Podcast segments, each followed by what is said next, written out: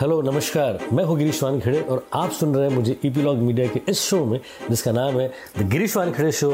आ देखे ज़रा, इस शो में हम बात करते हैं रिस्पेक्टिव वीक्स की थिएटरिकल रिलीजेस की, उनकी स्टारकास्ट की, मार्केटिंग प्लान्स की, ओवरऑल रिलीज स्ट्रैटेजी की और साथ ही साथ रिकमेंड करते हैं प्रायोरिटी व्यूइंग लिस्ट।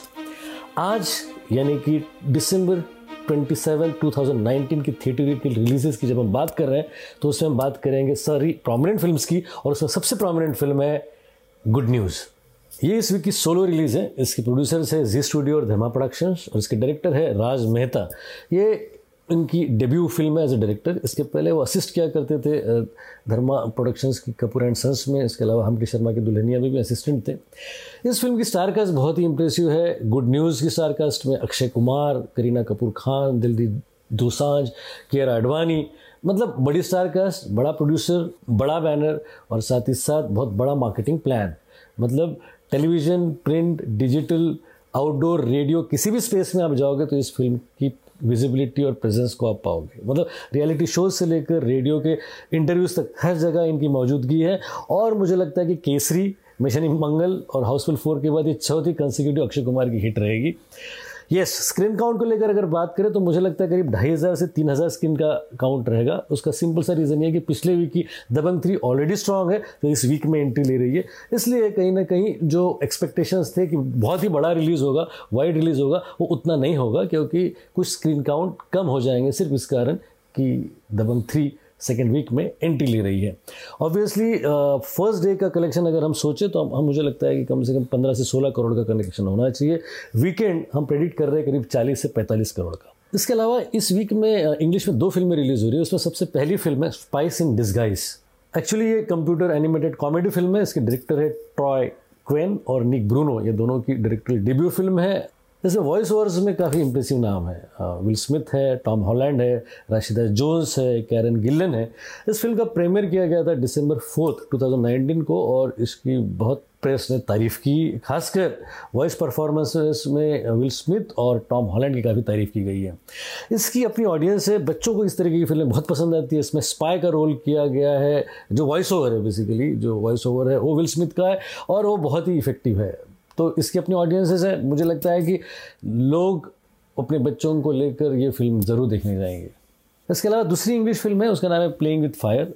ये इसके डायरेक्टर है एंडी फिकमैन और पैरामाउंट ने डिस्ट्रीब्यूट की है, जो यहाँ पर वाईकॉम के थ्रू डिस्ट्रीब्यूट हो रही है। इसके स्टारकास्ट में जॉन सेना, कीगन माइकल की, और ये ऑलरेडी एक्चुअली रिलीज़ हो चुकी थी यूएस में नवंबर एट्थ को और उसके बाद यहाँ पर रिलीज़ हो रही है। वहाँ सेकेंड वीक में ये Ford versus Ferrari, Midway, Charlie's Angels के बाद चौथे नंबर पर थी।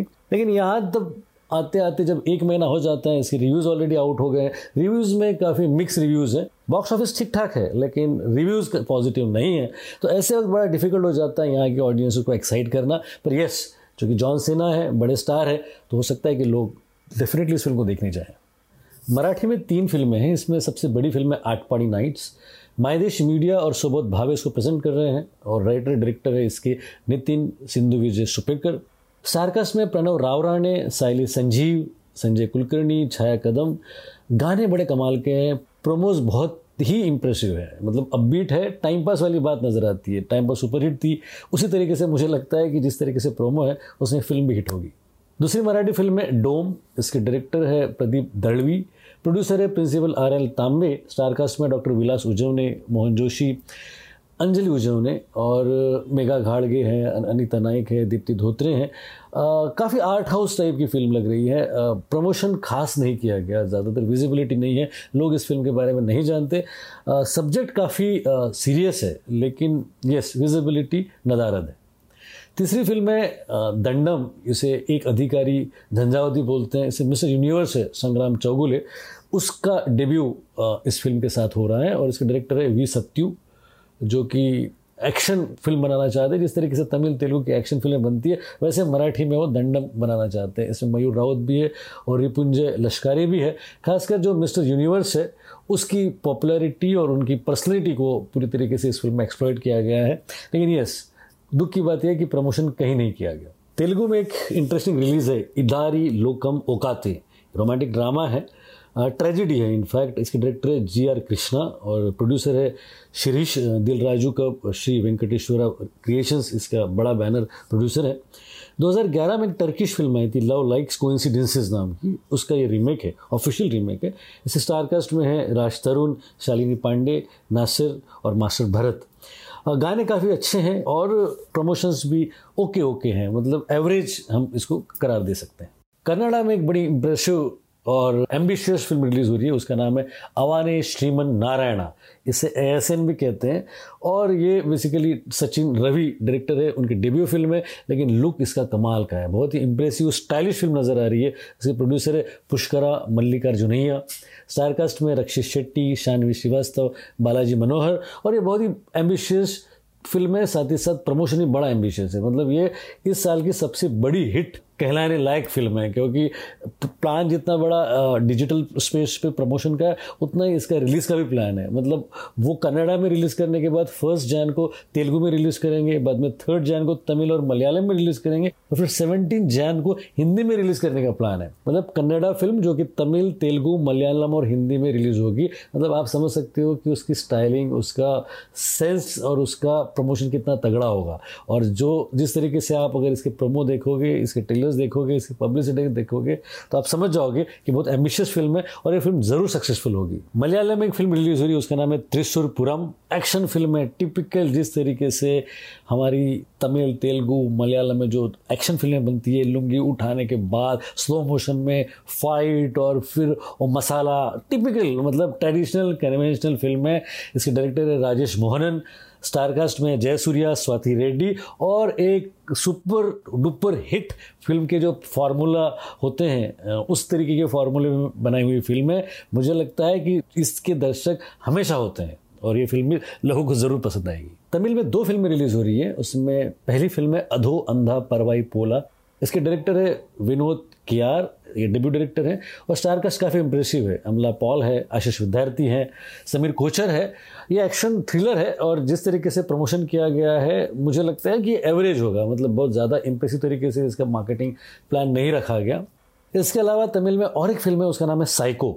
ये एम्बिशियस फिल्म है, इसके डायरेक्टर है मिस्किन, बड़े पॉपुलर डायरेक्टर है, काफ़ी सक्सेसफुल फिल्में दे चुके हैं और म्यूज़िक है इलिया राजा का, वो अपने आप में बहुत बड़ी न्यूज़ है। प्रोड्यूसर है बड़ा, मतलब बड़ा बैनर है लाइका प्रोडक्शंस। स्टारकास्ट में है उदयनिधि स्टालिन, नित्या मेनन, अदिति राव हैदरी और प्रमोज बहुत बहुत इंप्रेसिव है। ये दोनों फिल्में तमिल में बहुत इम्पैक्टफुल फिल्में रहेगी।